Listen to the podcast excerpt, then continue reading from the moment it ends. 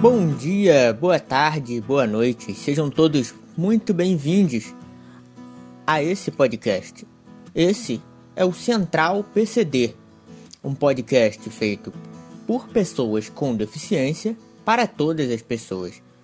Meu nome é Cauã Pozino e esse episódio é uma continuação do episódio passado, onde a gente recebeu o Marco da Vério, lá da UFSCar, para falar um pouco sobre capacitismo, as suas origens históricas e os diferentes desdobramentos né, que esse termo pode ter na sociedade e na forma como a gente se relaciona dentro da sociedade, tanto nós, pessoas com deficiência, quanto pessoas sem deficiência. Então, se você gostou da primeira parte, é muito recomendável que você continue ouvindo. E se você não ouviu a primeira parte, eu sugeriria que você voltasse lá para entender tudo que a gente vai falar aqui hoje. Bom, é isso. Espero que vocês gostem do episódio.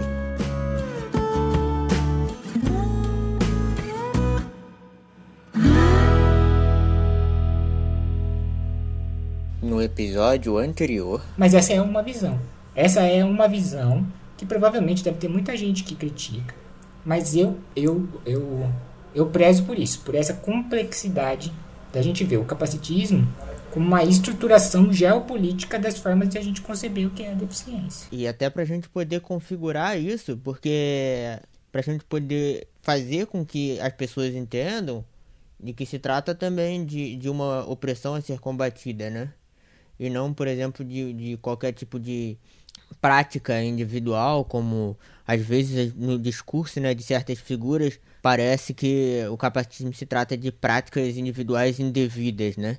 Parece que a gente está querendo construir uma nova moral e não é o não é o caso de a gente querer construir uma nova moral, de ser uma prática individual indevida, é uma, uma opressão que está na estrutura da, dessa sociedade como ela é hoje, né? Poderia ter um pouco essa é, visualizar um pouco ter essa imagem na cabeça quando a gente fala sobre o, o capacitismo e como que não é somente uma questão de atitudes individuais que conseguem mudar essas estruturas, né? Porque as estruturas, elas são muito mais as estruturas sociais, culturais, elas são muito mais permanentes e mudam muito mais devagar do que as atitudes pessoais. E elas estão sempre em relação, em interação. Então, por mais que às vezes as atitudes pessoais, individuais ou de grupos mais atomizados consiga ter uma proeminência política, consiga ter uma proeminência cultural, midiática importante para esses indivíduos, mas ao mesmo tempo, se a gente não conseguir mobilizar uma pauta política coletiva que aglutine, inclusive as próprias contradições do movimento, a gente não consegue também nem fazer a discussão. Né? A gente não consegue nem apontar quais são esses parâmetros de tensão, porque aí cada um tem o seu conceito e cada um fala para sua bolha, né? Então eu acho que é um pouco isso que é o, o, o complicado hoje de uma certa militância uh, de internet, se a gente pode dizer assim, não desqualificando, não desqualificando de forma alguma as militâncias que se dão pela internet como uma ferramenta de democratização de informação, de popularização da informação Inclusive, esse espaço aqui que você tem, eu acho que é muito importante para isso. Para a gente poder fazer esse tipo de comunicação, para a gente poder ter esse tipo de, de, de debate. Né? Mas a gente também tem que entender que as próprias dimensões do online, elas não se constroem sem as dimensões do offline. A gente precisa mobilizar também as bases populares fora do mundo da internet, para que a gente também tenha uma capacidade mais ampla de discutir com a sociedade o que seria essa geopolítica do capacitismo. E num momento uh, muito crítico do país agora, né, onde efetivamente as nossas estruturas nacionais estão sendo saqueadas, dilapidadas. Né? Então eu diria para você, é, a Cauã, que eu acho que é, talvez seria opressão, obviamente, mas também formas de expropriação, sejam expropriação do corpo, sejam a, expropriação da energia dos indivíduos, mas uma expropriação que às vezes também ela está tão intrínseca nas tramas, né, disso que a gente está chamando de estruturas sociais, etc. É, ela está tão intrínseca, seja na nossa família, seja nos nossos ambientes que a gente frequenta cotidianamente, seja na universidade, seja, enfim, em variados lugares, essa, essa ideia da, da expropriação ela acaba também sendo produzida pelos próprios indivíduos, né, que, que, que acabam consumindo também muitas informações dessas estruturas, ou seja, então quando você tem uma pessoa com deficiência, digamos assim, que se coloca eteriamente capaz, onde, é, e que ela consegue fazer de tudo, e que ela nunca teve nenhuma dificuldade na vida, eu às vezes eu fico me perguntando efetivamente quais são as estruturas, obviamente, que possibilitaram ela ter esse tipo de, de vivência. Porque tem muitas outras vivências que dizem o contrário sobre isso, né? Então a gente fica sempre na tensão da exclusão versus a inclusão, né? É mais uma coisa que não existe sem a outra, uma sem a outra. Né? Se você possui indivíduos incluídos em um determinado espaço, eles podem estar excluídos de outro. E uma prática de exclusão não significa necessariamente que esse indivíduo não está incluído em outros lugares. Então, é, a, gente, a gente precisa discutir, talvez, essas balizas mais amplas para a gente começar a esmiuçar as formas como a gente vem é, vê como tem sido produzida toda uma disputa política que é muito produtiva em torno das dimensões do que é o capacitismo. É aquela coisa, a, a evolução né, da, da, das categorias, evolução no sentido menos é, valorativo possível, né? Evolução. Mudança, né? O sentido é, mudança. as mudanças, elas se dão. Se dão pelo enfrentamento, basicamente, né? Se dão, vão se dando pela, pelas contradições, pelas contraposições das coisas e as sínteses que vão, vão daí resultando. O capacitismo, ele tem alguma coisa a ver, porque às vezes, né, a gente, eu, por exemplo, falo muito, o pessoal deve achar que eu sou maluco, mas é, me diga se eu sou maluco ou não. O capacitismo tem alguma coisa a ver com o sistema capitalista? Ah, Cauã, eu acho que fundamentalmente tem a ver, né? Porque a gente está falando aqui sobre opressão, a gente está falando aqui sobre expropriação. Obviamente, são, são algumas categorias que as pessoas vão ouvir e vão logo é, se arremeter para o bem ou para o mal ao, mar, ao marxismo, né? Eu como, eu, como, eu como cientista social, eu como sociólogo, eu vejo Marx como um grande sociólogo. Né? Apesar dele não ter se colocado nessa perspectiva, dele não ser oficialmente considerado em muitos espaços um dos fundadores da sociologia, mas ele é o cara que traz a ideia que o sistema capitalista é uma rede de relações. Né? O, porquê que ele é lido na sociologia? É exatamente por isso. Porque ele é um dos primeiros caras que vai falar: olha, o capitalismo não são só relações econômicas, como estão dizendo aí alguns economistas políticos, né? O capitalismo é uma série de relações sociais. Por isso que ele é lido na sociologia como um grande sociólogo. E como efetivamente foi, né? Então, quando alguém ouve esse tipo de debate sobre capitalismo, se remete é, até, até mesmo por uma, por uma questão cultural do momento, é, seria um marxismo, né? Ah, esses caras são marxistas, ou seja, a gente precisa deixar claro aqui que, sem desconsiderar, obviamente, o marxismo, mas a crítica ao capitalismo ela é e deve ser sistêmica e, esse é um preceito marxista, mas que obviamente está além do marxismo nesse sentido, né? Então, exatamente, ou seja, o marxismo ou as leituras marxianas do capital, do capitalismo, elas também são uma das possíveis leituras críticas do capitalismo. Toda a sociologia, né, ou melhor, a sociologia que efetivamente emerge no século XIX eh, como uma profissão, como uma análise do mundo, do, do, mundo social, etc., da sociedade, ela é, preocupada com as estruturas capitalistas da sociedade, porque sistemicamente é, é onde o mundo ocidental está metido desde então. Então, quando a gente fala aqui de capacitismo, é inconteste que a gente tenha que olhar para as relações de produção capitalistas, né? Principalmente porque a ideia de deficiência, Cauã, muito a ideia de deficiência que a gente usa hoje. A ideia, a, o nosso termo contemporâneo, deficiência, pessoa com deficiência, com todas as nuances que ele possui. Ele efetivamente ele começa a ser gestado metade do século XIX para frente.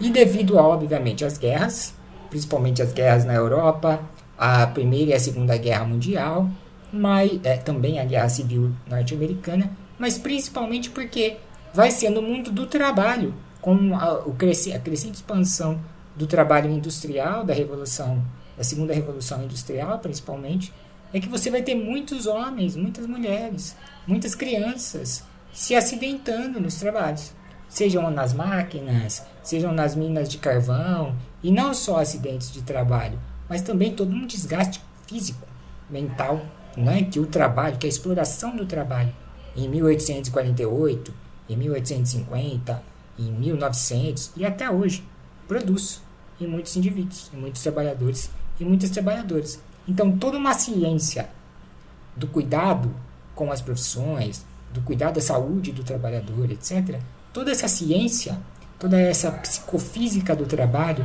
que é um termo de um outro sociólogo preocupado com o capitalismo, seria o Max Weber, vai ser produtor de deficiência também, conceitualmente falando. Né? Então tem, você tem lá os corpos aleijados pelo trabalho, você tem os corpos mutilados de guerra e você tem a criação de uma categoria que homogeneiza esses indivíduos, que vai ser construída ao longo do século XX, que é a categoria de deficiência. Inclusive, se a gente pensar na etimologia né, de, de deficiência, né, pensando na Inglaterra como centro da, da produção intelectual do, do século XIX, né, um, um deles pelo menos, você pensar na palavra disabled, está muito relacionado com a coisa de trabalho, né? Então, quer dizer, é desabilitado. É. Exatamente, é disabled, você falou muito bem, Calma. É um termo que vai ser colocado em jogo, principalmente na Inglaterra, nesse entremeio aí, século XIX e XX, e exatamente é um termo relativo às pessoas que não eram aptas ao trabalho, por alguma questão. Seja por uma questão de saúde, ou seja porque se tornaram inaptas ao trabalho. É exatamente isso. Então, quando a gente discute trabalho, a gente discute deficiência. Quando a gente discute deficiência, nesse sentido, a gente tem que discutir, então, o sistema capitalista, porque isso está na literatura crítica sobre deficiência. Então, a gente tem que olhar para essas estruturas de produção corporal é, e entender que nem em todo momento da história humana a deficiência era vista como é vista hoje, ou nem em todo momento da história humana é, a deficiência é, existiu em todo sempre, né? ou seja, não há uma história natural da deficiência possível, porque na minha concepção sociológica essa noção moderna e contemporânea de deficiência surge no século XIX, segunda metade desse século adiante. Então, quando a gente fala de todas essas coisas, a gente está falando de uma estruturação específica que tem modelado corpos e subjetividades dentro dessas perspectivas híbridas da deficiência, ora muito capazes, ora extremamente inaptos. Então, isso, de certa maneira, é muito produtivo para o capitalismo. É extremamente produtivo para o capitalismo. É aquela coisa, falem bem ou falem mal, mas falem de mim. Né? O capitalismo ele opera com as semelhanças e com as diferenças. Ele opera tanto no sentido daquele indivíduo que é completamente considerado total incapaz, e aí vão ser criada toda uma ampla série de formalizações terapêuticas, médicas, vocacionais, para recuperar os indivíduos com deficiência que podem ser recolocados no mercado de trabalho. Você pode criar espaços até mesmo de dissidência, digamos assim, político-econômica, midiática, de denúncia ao capacitismo, mas que estão sempre atreladas a alguma marca ou estão atreladas a, alguma, a, a algum grande canal de comunicação ou que serve, por exemplo, para dar uma invernizada em um determinado espaço como mais inclusivo, etc. Eu acho que uma das coisas que o capitalismo mais ganha dinheiro é com, com inspiration porn, né? Com pornografia inspiracional. Sim, com certeza. Talvez seja uma das maiores fontes de renda. Sim, com certeza. Se a gente pensar, né?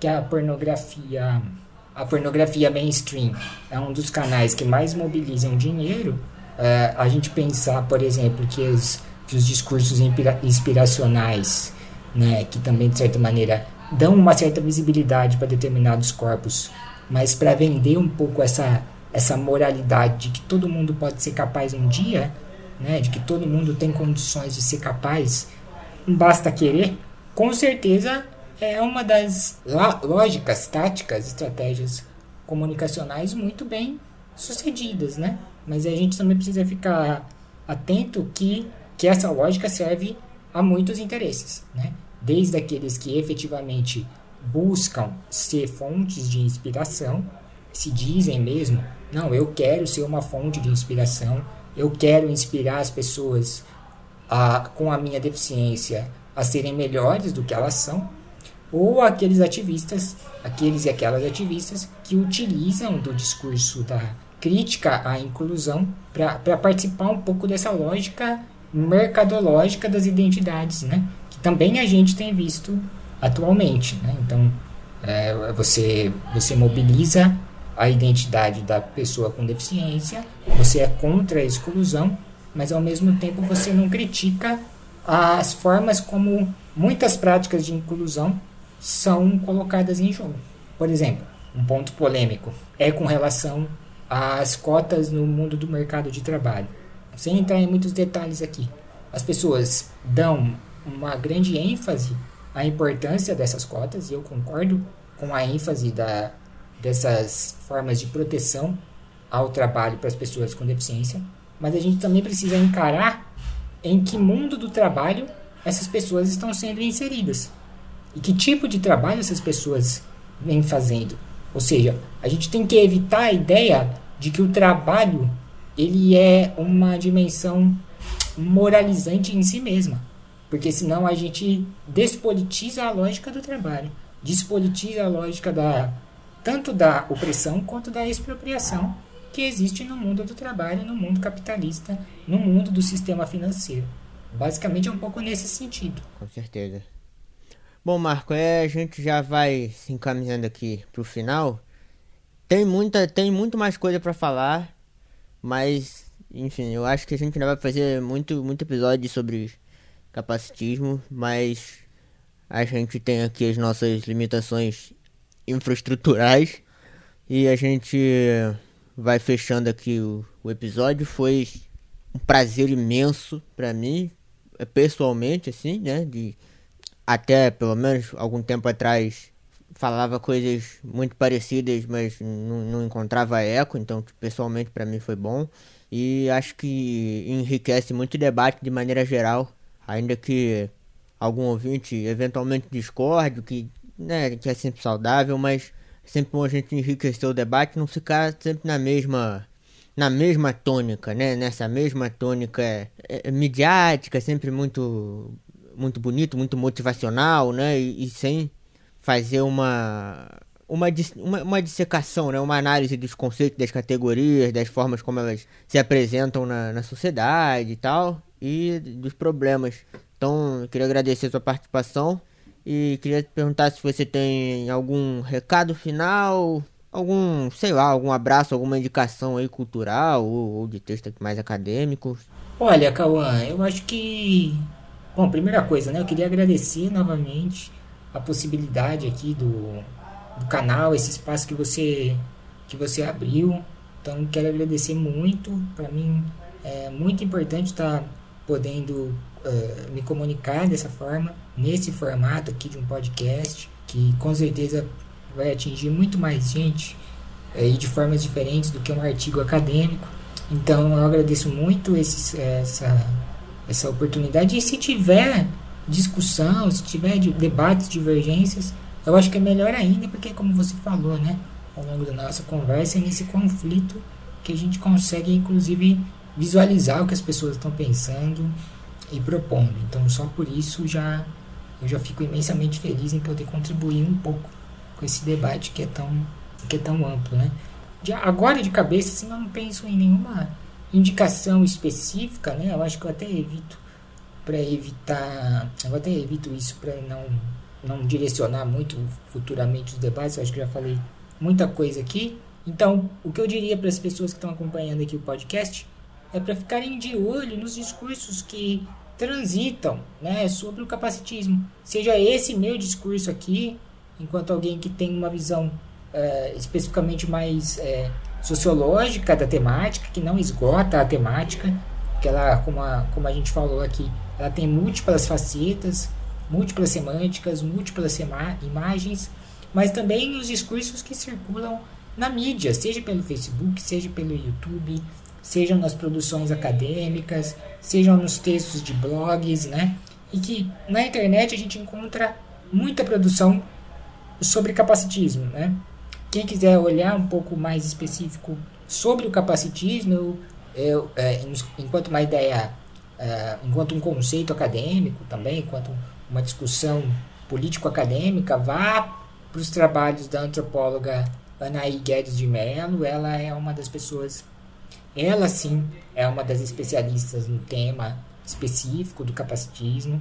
Eu e ela a gente já veio escrevendo alguns trabalhos em conjunto é, sobre isso, né? Então, é, quando eu indico o trabalho dela, muitas das ideias que eu trago aqui é, são devido ao nosso diálogo e, enfim, a gente pode depois, inclusive, eu posso conversar com você para te passar algumas, algumas bibliografias, aí você compartilha também com a comunidade, a.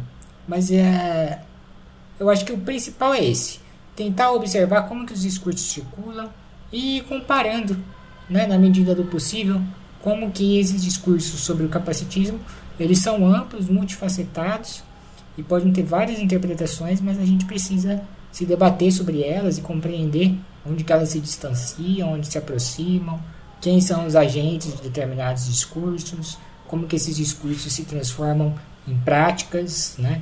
E nesse bojo todo a gente está produzindo deficiência, né? E também produzindo aquilo que não é que não é deficiente, digamos assim, né? Ou seja, está tudo em relação. Era um pouco esse o, o recado final que eu gostaria de dar a Cauã.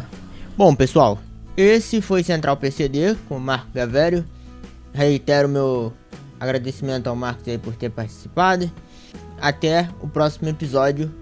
E espero que esse episódio tenha contribuído para que vocês tenham um olhar mais atento para o capacitismo e para tudo, todas as dinâmicas que envolvem aí esse, essa categoria. Até a próxima!